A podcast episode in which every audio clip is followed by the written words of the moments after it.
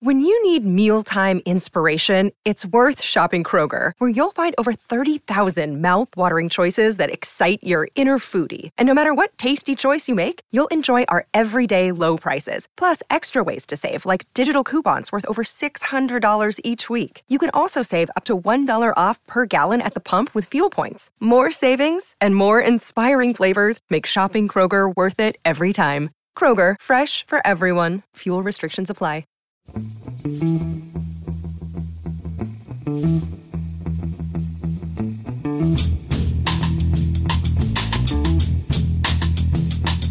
Hello, and welcome to The Price of Football, the show that looks at the money behind the beautiful game and is doing our first ever 3 pm record. I'm Kevin Day, and he's Liverpool University's Kieran Maguire. Kieran, it seems it seems appropriate, Kieran, especially for two men of our age, that we're actually doing a three o'clock kickoff. Yes, it's it's it's wonderful in a way because I, hmm. I can't actually remember the last three o'clock kickoff I've been to see at the Amex ground. So this this is the nearest I've been to it. Yes, I, I, I can't remember the last three o'clock kickoff I was at, but that's because I drink too much after the game, basically. uh, speaking of which, the only dilemma doing it at three o'clock has given me is that is it too early for a glass of wine? And I decided, Kieran, even though it's still technically the Christmas holidays, I've gone for a cup of tea. Oh. Which is very mature of me, very professional. It is my job, technically, so I really should not be drinking while we're doing it. Uh, and also, I think it's going to be a fairly short pod, so I'm confident that it won't be that long for me to wait. Um, not many stories this week, Kieran, uh, in the first week of the new year, but the first one is a is a big one, Kieran. Southampton have new owners. Who are they, and how much have they paid? Um, it's a Serbian media mogul. Hmm who has uh, who's who's set up a company now. We're getting a variety of stories as to how much they've actually paid. Um, mm. This company has raised hundred million pounds, and and it's uh, the the the existing majority owner, a Chinese gentleman, Chinese businessman called Mister Gao. Uh, he he bought Southampton for two hundred and eight million a few years ago. Um, the press are reporting that he sold it for a hundred so it looks like that that's quite a severe uh, loss. But I've had some messages from people who are a bit ITK who, who seem to think he's he's actually got a bit more than that. Um, so it looks like he, he, it's a minimum of 100, but on, on, top of that, it looks like the new owner is also uh, taking on the debt of the club, and Southampton borrowed eighty million pounds from this uh, this this boutique lender called MSD Holdings, which has connections to the the the computer dude uh, Michael Dell, um, and, and they're paying a lot of interest. So they're paying interest over nine percent on that. So.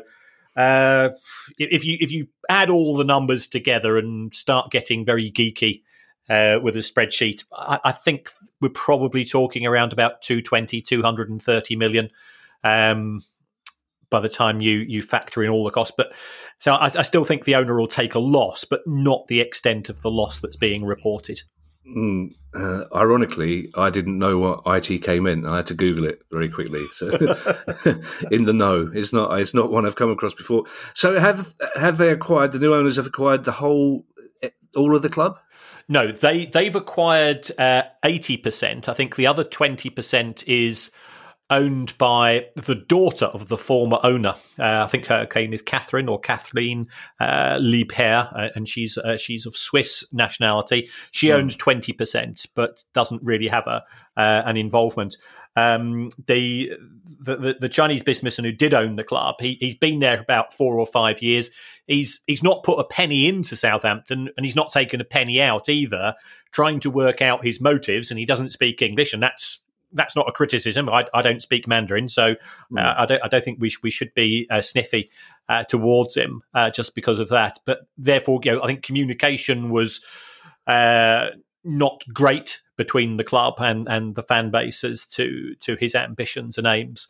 Um, and I, I've I've heard rumours that he's been trying to sell the club for a significant period of time, and uh, I, I, think he's taken the view that whilst he's he's lost a bit of money um, from this, Southampton's probably losing money on a day to day basis, so it allows him to cut his losses. Uh, two things, Kieran. I I don't know whether it's significant, but I noticed yesterday that the new owners, that their initial statement talked about they've been looking for a sports club, which I thought was interesting, they, rather than football club, um, for for quite some time. And Southampton is the one that fits their criteria. Do you know what what criteria they would be talking about? Why is Southampton a good a good buy for these people when it they're implying that they've been looking at other clubs for quite some time? Um, well, I, I, think it's a case of getting the price right, um, and also having a club which is familiar with the with with a, a development model. Um, it's, it's, I think it's noticeable that one of the people who has come on board has just recently left Brentford, and uh, what Brentford have achieved is absolutely fantastic. But theirs is very much this this uh, this moneyball approach to to football, in which they use analytics and metrics and algorithms to identify players who are being undervalued in the market, but also whose skills would uh, fit in well with English football. Uh, because just because you're a good footballer doesn't mean that you're going to your your your particular skill set's going to work mm. in every division and in every league. Um, so he's he's come on board with this, and it also seems that um, that the new owners are are looking for um, a, a multi club ownership model, whereby I don't think this will be their their only football club. Uh, and and the advantage of that is that if you own you know, four, five, six clubs, if one of them gets relegated, it's not ideal, but you've still got the certainty of money coming in from the other. If you just own one football club, um, and that gets relegated, especially if it's in the Premier League, you've got a huge financial shock to have to deal with. So I think they want to build up um, a, a series of football clubs um, and, and, there are, yeah, we've discussed this before. The advantage of having clubs in Europe is that you can recruit players at 16 and 17, which you can't now do in the Premier League or the EFL post Brexit. So you've you've therefore got you, you use these uh, overseas clubs as holding areas. It was a, a, quiet day on Sky Sports yesterday, Kieran. Not a lot of transfer news, mainly because every agent in the world is busy sending videos to Newcastle trying to offload their donkeys, essentially. So this was the big story all over Sky yesterday, and they they reported it every half hour. This is fantastic news for Southampton fans. This is the best news Southampton fans could ever hear. This is a great late Christmas present for Southampton fans. Is it fantastic news for them, Kieran? Um, no, um, uh, yeah, I, I, saw some of those reports as well, and, and I thought that they were um, a bit over egging the pudding because there's no evidence that the new owners want to inject additional funds into the football club. It, the, the, this, this new company, which I've forgotten the name of offhand, uh, it's raised hundred million pounds, but that money has gone straight to to Mr. Gao. Um, so whether they're going to try to do something similar to what we've seen at Burnley, which is again relatively new owners who are going to try to be smarter than the rest of the Premier League and and to use that as, as a vehicle to be successful. Um, whereas, you know, let's be honest, as football fans, we're, we're all looking for quick fixes. Mm. Uh, in the sense of yeah, we, we, we want the uh, we want the thirty million pound guaranteed twenty goal a season striker that everybody else wants, of course.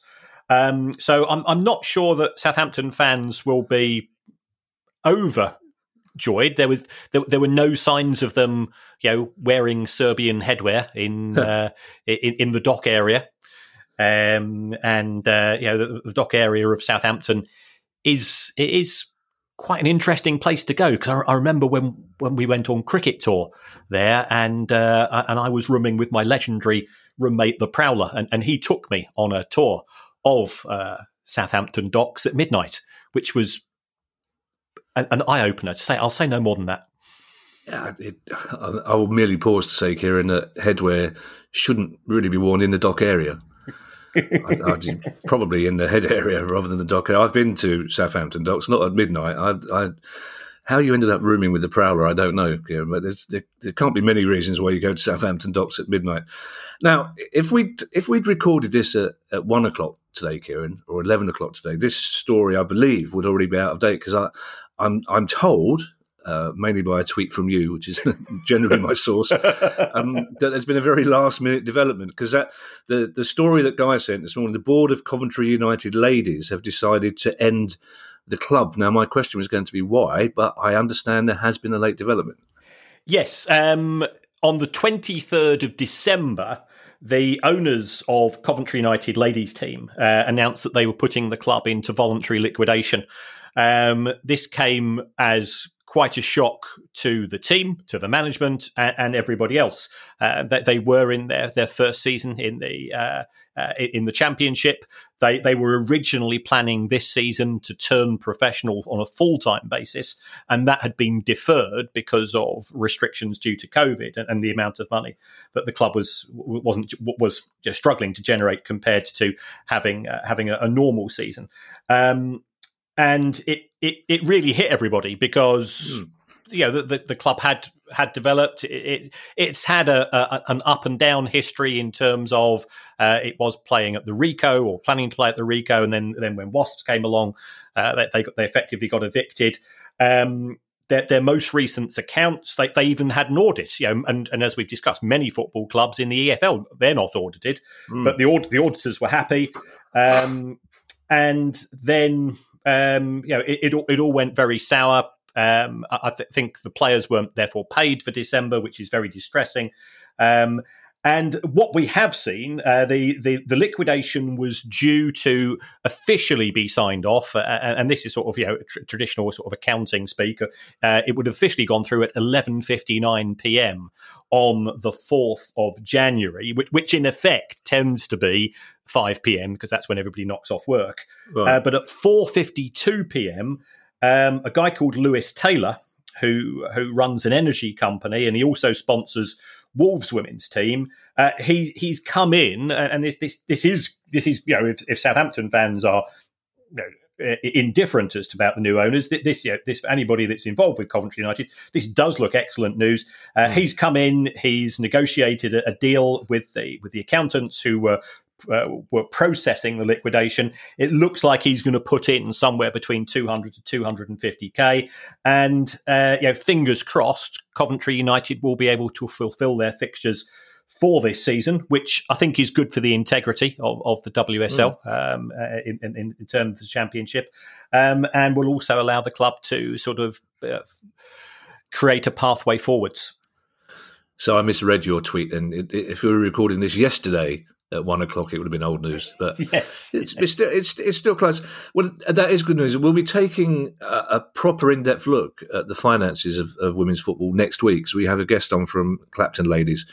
Um, who are currently very angry about the distribution of mm. money in football between the men and women's games. So that should be interesting. And uh, talking of accounts, Chelsea and West Ham have just published their latest accounts. Anything of interest in there? Um, well, um, Chelsea got to the FA Cup final, qualified for the Champions League, won the Champions League. You think that's a pretty impressive season. Um, and, and I'm sure Roman Abramovich is is delighted. However, what he had to do effectively every single day between of the 2020-21 season, he had to write out a check for four hundred and twenty-seven thousand pounds to keep day. the club afloat every day. Every day. The, uh, Chelsea lost. Um, they, they, lost around about uh, I think it was 156 million. Um, he has a company called Camberley International Investments, which effectively plugs the, the losses in another one of his companies, which owns Chelsea. Um, that that company is owed over over one and a half million, but to lose four hundred and twenty seven grand a day for what we consider to be one of the most successful football clubs. Uh, it, it's certainly this century. You know, you, since since Abramovich course, has come into football, yeah. uh, you know, it's won the Champions League twice. It's it's won the it's won the Premier League. It, has been regular cup winners, uh, and uh, I think it's it's indicative of. The, the different mindsets that we have within football, in that I, he, he won't be happy doing that, but he won't be unhappy because he's he's won the Champions League.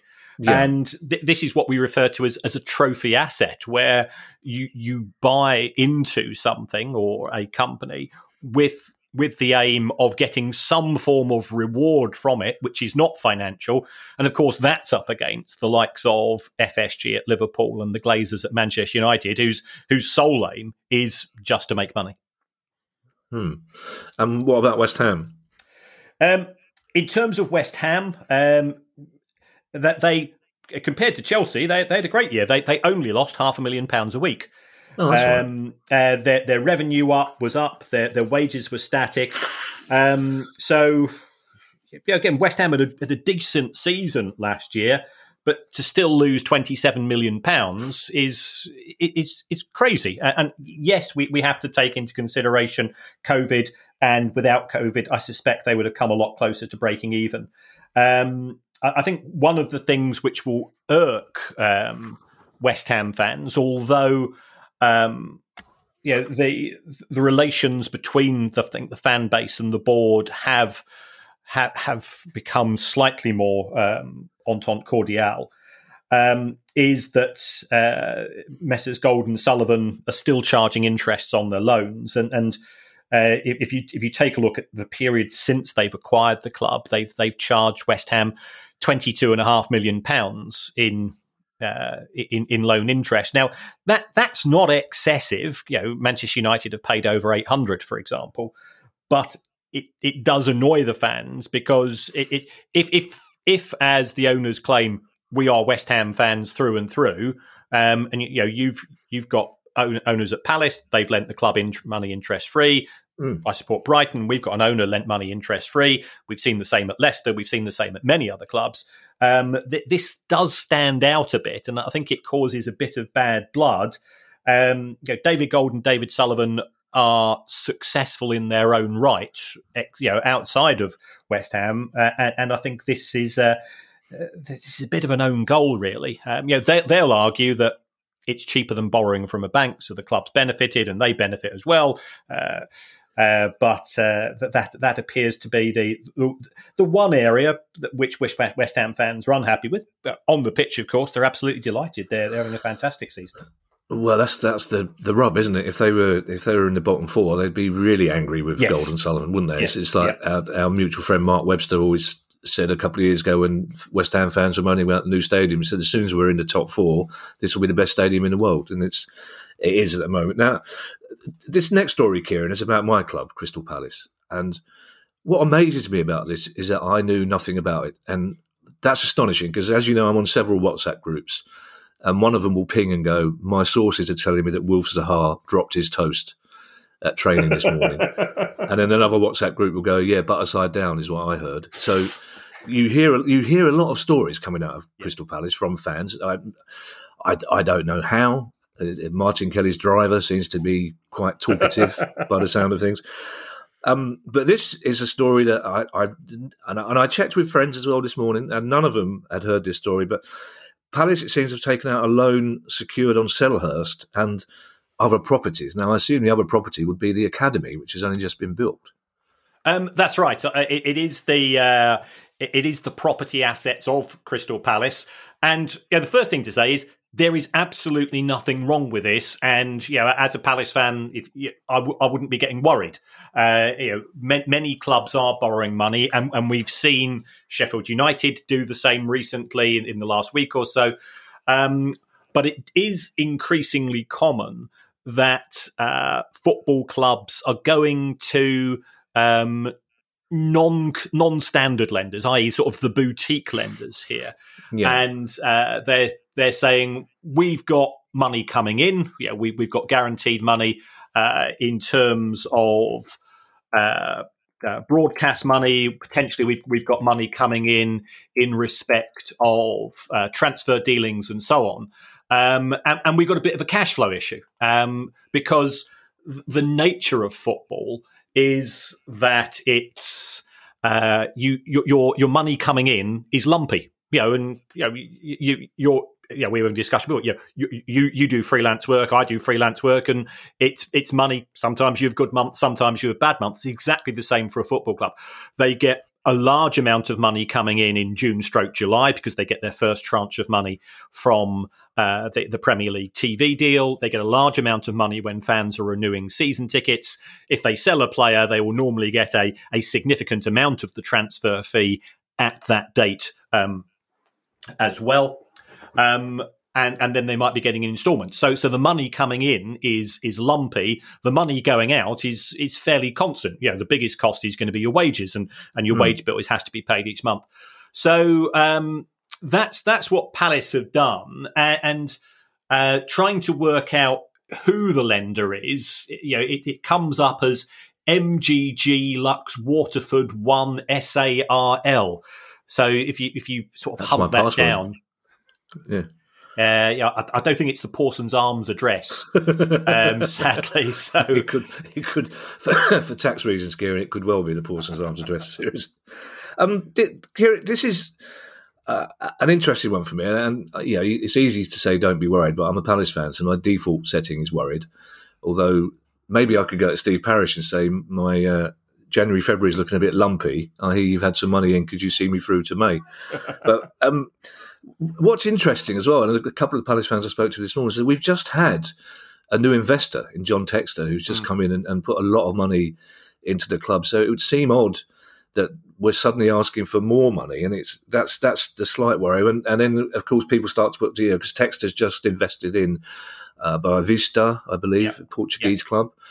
So you you wonder whether it's anything to do with that. So, but you think it's it's always going to be a cash flow loan, basically. Yeah, it, it looks to me like working capital. Um, there's there's nothing specific in it in terms of the amount or the interest rate. There's there's very there's very few details right? Um, which you know, which from my point of view as a as a nerd is is frustrating because I like yeah. to know just how much each, each club owes at any one point in time. But but, but yeah, there's no obligation to show that information. Um, so I, I, I don't think. Um, I don't think it's it's it's necessarily a bad thing. Um, you know, again, putting two and two together is this uh, part of the the opportunity to get sort of spades in the ground in, in terms of the development of the, of Selhurst? You know, mm. that might be going forwards. I know some other fans have been in contact with me to say. Conor Gallagher is, is this is this a deposit for him? Um, I, I, think that's unlikely. I'll be surprised if Chelsea um, will let him go um, given given that they're a club in constant flux, to put it mildly.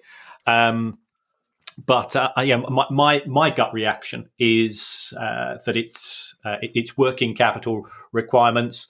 Um, I think the timing of it, you know, the twenty second of December probably sort of made some people scratch a few heads, as you say. You know, there has been money put in from from John Textor. Um, he he he's now the, the largest shareholder uh, at mm. Palace. If if uh, if if the rumours are correct, um, and this is a classic case of a, a, club could simply say, put something up on the website. This is what we've done. This is why we've done it.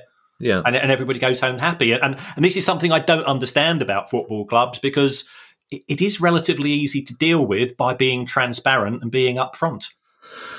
Yeah, although having said that, you know, I, I didn't know. I'm, I'm guessing 99% of Palace fans probably wouldn't be aware that this happened anyway, would trot along in blissful ignorance. And yeah, amazingly, Kieran, having only just learnt the expression ITK, when it comes to Conor Gallagher, I am ITK. Oh. And I will predict with 99.9% certainty that we will not be buying Conor Gallagher.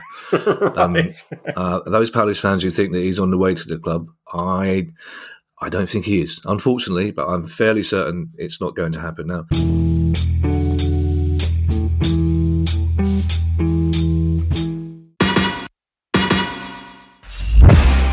I'm Steve Lamacq, and every week I'm joined by Music Ally's Head of Insight, Stuart Dredge, on The Price of Music, the weekly podcast all about the money behind the music industry. In each episode, we discuss the very latest goings on in the music business and dig into the finances behind the big stories. So, whether you're a music lover who just wants to know more about what really goes on in the industry, or you're an aspiring musician, manager, or label owner who wants some inside knowledge on how Spotify's financial model really works, or what the future holds for independent live music venues, this is a show for you. Subscribe to The Price of Music in your podcast app now. See you soon.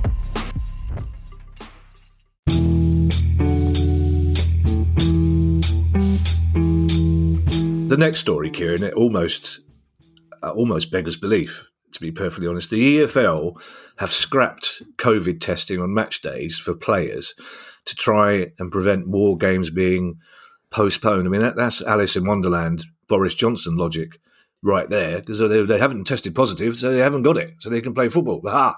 Um, yeah, yeah. I, I, it's, it's. I don't. I don't. This. This is not. I mean, this is the sort of thing that you know somebody might do a New Year's Eve. Think I'm not going to take a lateral flow test.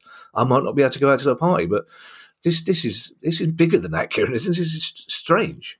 It. It is. Uh, to a certain extent, I, th- I, think the EFL are damned if they do and damned if they don't, because mm. there have been an awful lot of matches postponed.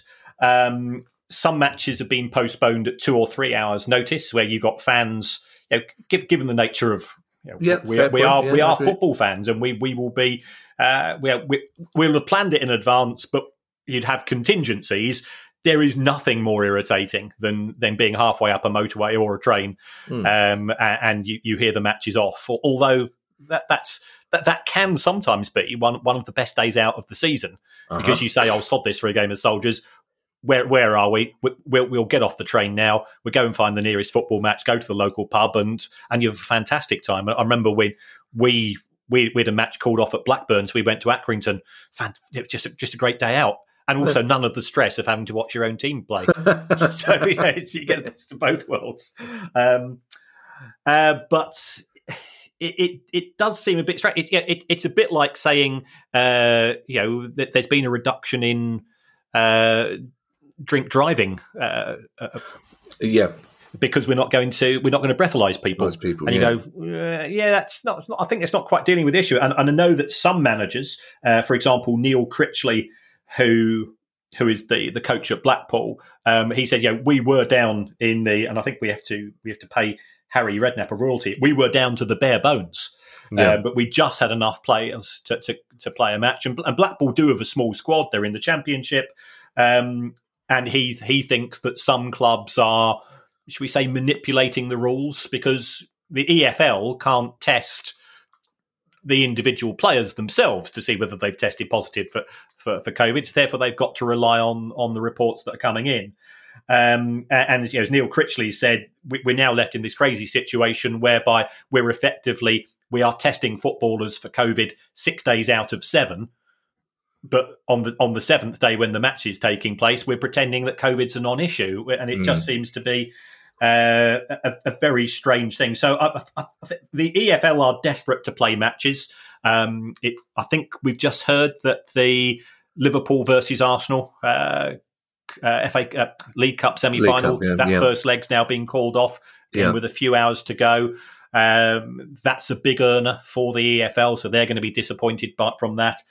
Uh, so, so yeah, it's it's being, but ultimately it's being driven by money because mm. if, if, matches have to be postponed, you you've you paid for the catering, you've paid for the stewards, you've paid for this, that, and the other, um, and you, have you've got to uh, you've got to incur these fixed costs. Yeah, and I, I feel honour bound, uh, or rather, I, I, can hear the voice of producer guy in my head saying, "Please say this." That the the fact that you had Harry Redknapp at the start of one very long sentence, and the phrase "manipulating the rules" at the end of that same sentence, does not imply in any way, shape, or form that those two are linked. Sheer sheer coincidence.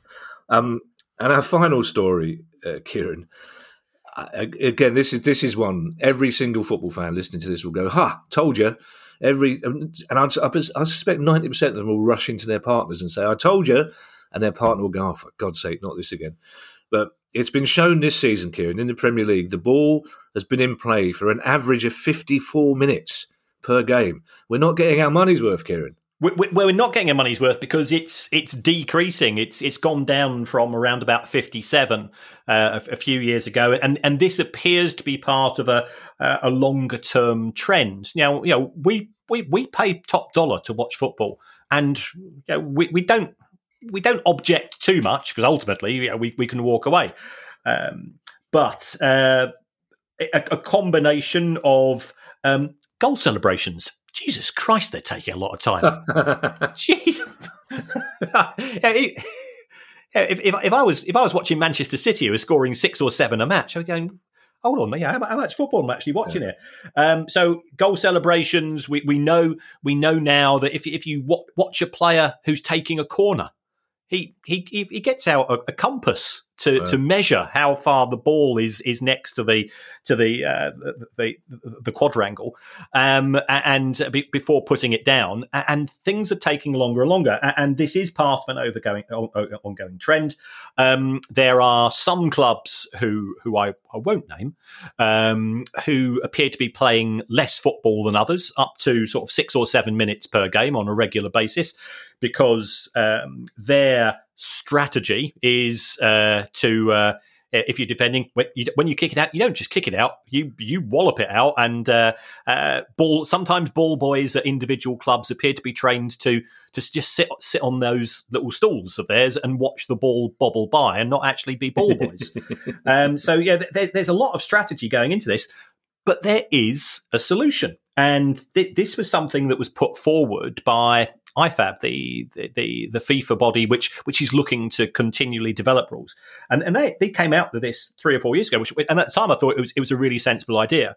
Is that first of all you take away the referee's responsibility for timekeeping, mm. and then you have an official timekeeper, and we play sixty minutes of football. So we're going to see more football, and and you take away you take away the incentive um, for players to time waste because the, the, the official timekeeper, if if you if you are a goal celebration, you know he he or she will just stop the clock, and the fans will see the clock being stopped as well. So it's you know, and, and if if you've if you've watched uh, you know some of the American franchise sports, watching the time timer go down is is part of the enjoyment of the game.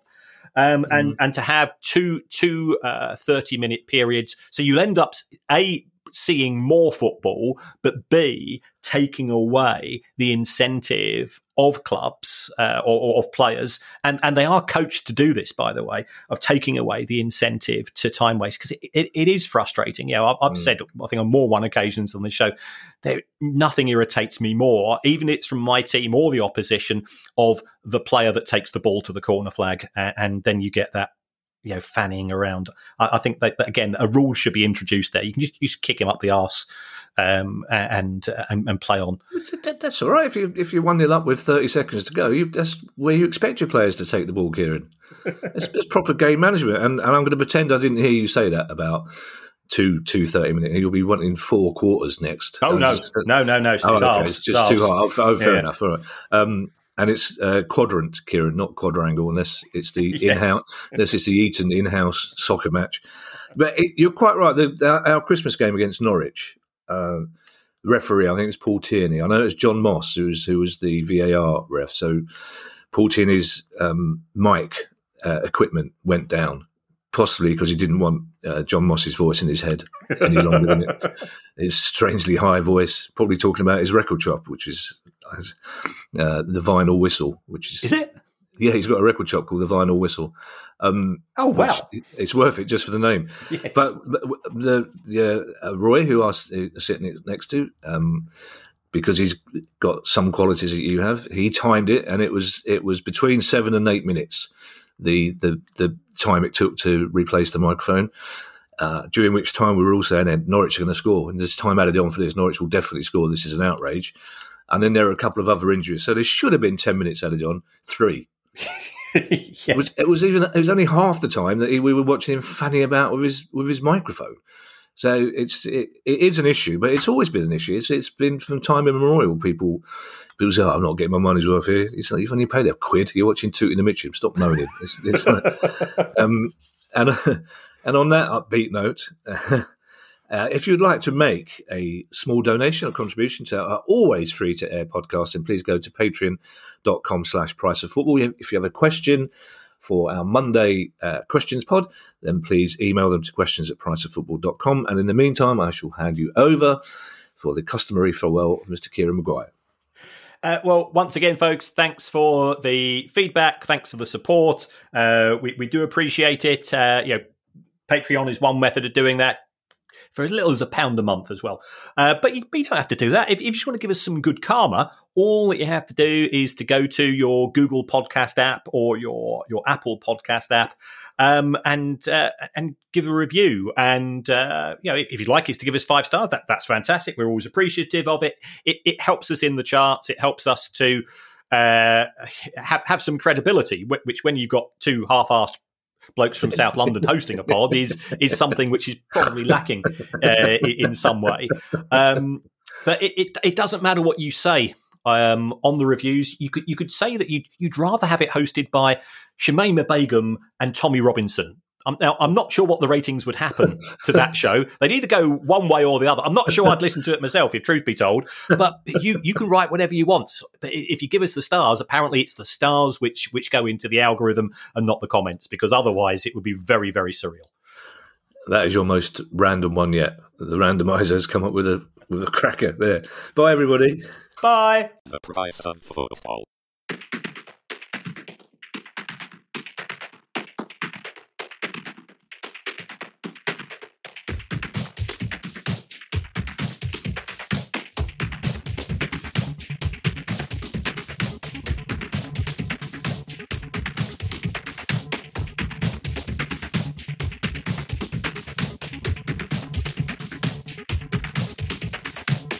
Of football.